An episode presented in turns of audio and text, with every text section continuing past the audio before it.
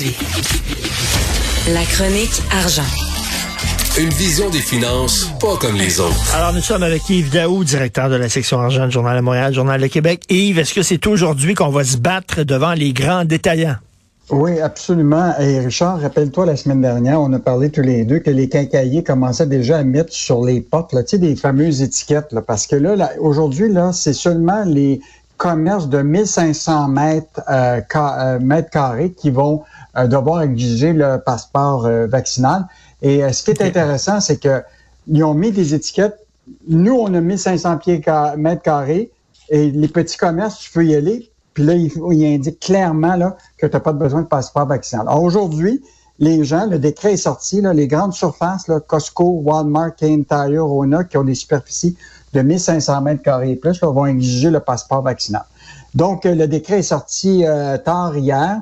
Euh, donc, les commerçants sont en train de s'ajuster. Et je te dis, là, les consommateurs vont devoir être patients parce que tous ces commerces-là sont pas encore totalement prêts. Tu sais, il y a toute la question logistique. Là, tu veux l'équipement informatique, trouver du personnel qui va être stationné aux, abords des portes. Euh, les gardiens aussi, tu sais, le rôle entre garda puis l'employé, ben etc. Oui.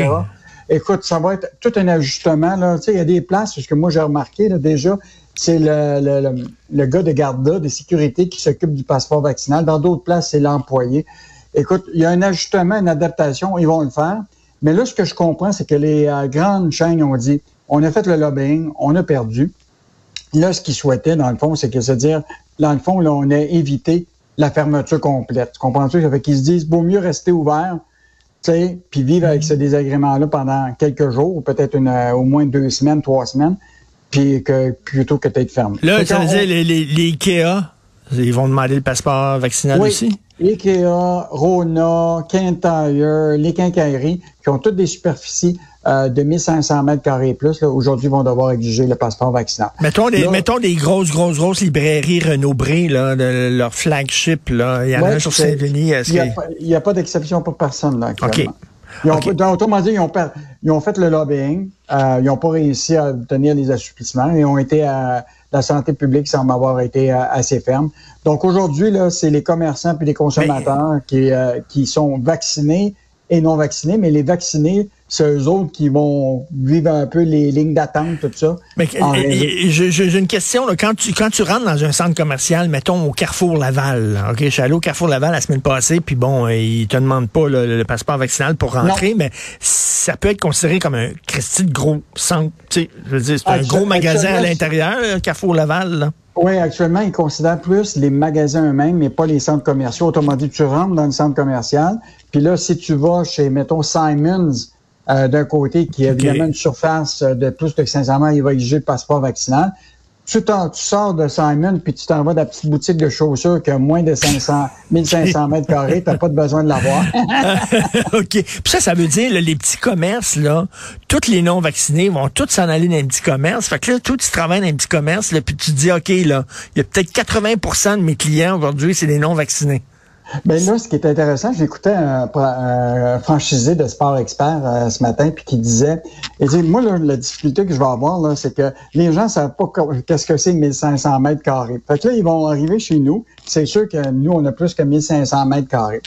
Puis dans d'autres magasins, et ils vont arriver puis ils vont dire, hey, lui, il m'a accepté, mais toi, tu m'acceptes pas. Puis euh, écoute, les consommateurs, ils vont être complètement mêlés euh, aujourd'hui. Ça fait que un, Ben oui. il va y avoir de l'adaptation, mais euh, on s'entend pour dire qu'on va avoir à vivre avec un, un peu des montagnes russes au cours des, des prochains jours. Ben oui, ben en espérant que euh, on va on va déconfiner. Là, on parle d'ouverture de restaurants Ben peut-être pour la semaine prochaine. Là, on, on s'en va dans le bon sens. Euh, J'ai lu un texte très intéressant de notre ami euh, P.O. Zappa sur l'inflation. Lui il dit que les stats de Statistique Canada euh, ne tiennent pas compte de toutes les données et que l'inflation finalement serait plus importante.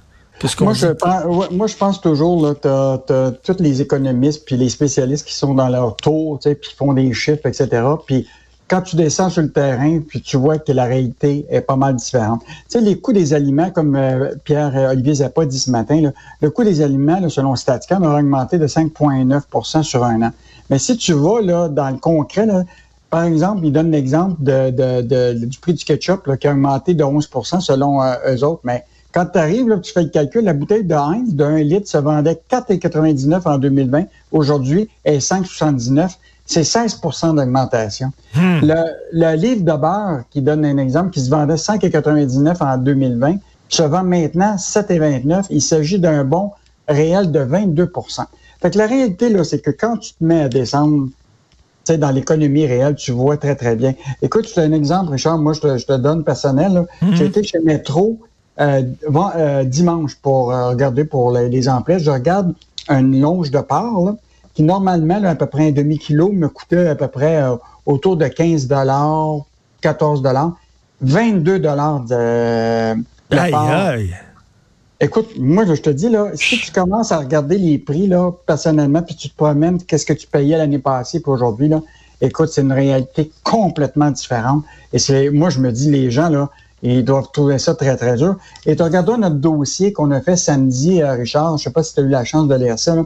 le bon spectaculaire Ben oui. des prix des maisons neuves, là, 20% en 2021.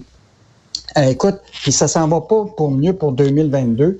Écoute, puis ça, c'est en grande partie à cause des matériaux de, de, de, de- de construction qui ont augmenté de 33% Moi, J'ai je- bien aimé la question que vous posiez en disant il va y avoir une génération, là, ça va être une génération de locataires. Ils pourront pas se permettre, nos enfants pourront pas se permettre de s'acheter une maison. Moi, Richard, là, je, moi, j'ai des, des- des- des enfants aussi. Puis je- si tes, par- les- tes parents contribuent pas à t'aider, là, c'est les chances que ces enfants-là puissent avoir une maison dans leur vie jeune adulte, c'est à peu près impossible. En plus, il, faut que tu aies 20 de, de, de, de dépôt d'acompte, sinon tu dois aller avec la SCHL, puis ça va te coûter un, un, un bras avec un taux d'intérêt plus élevé. Euh, écoute, euh, puis là, ce qui va arriver, c'est que les familles vont quitter Montréal, les jeunes, euh, les jeunes familles vont aller en, en- région, mais les prix vont peut-être plus bas, mais ils vont être obligés quand même d'avoir une deuxième voiture, le coût de l'essence, etc. Mais écoute, c'est une génération de gens qui pourront probablement pas être propriétaires à, à court terme. là. Non, non, c'est c'est la première génération depuis longtemps qui va avoir des conditions de vie euh, euh, inférieures à celles de leurs parents, alors qu'habituellement, si tu dis mes enfants vont mieux vivre que moi, là, ils vont moins bien vivre que leurs parents. C'est euh, c'est très triste. Merci beaucoup. Bonne journée. OK. Et Bonne journée. salut. Au revoir.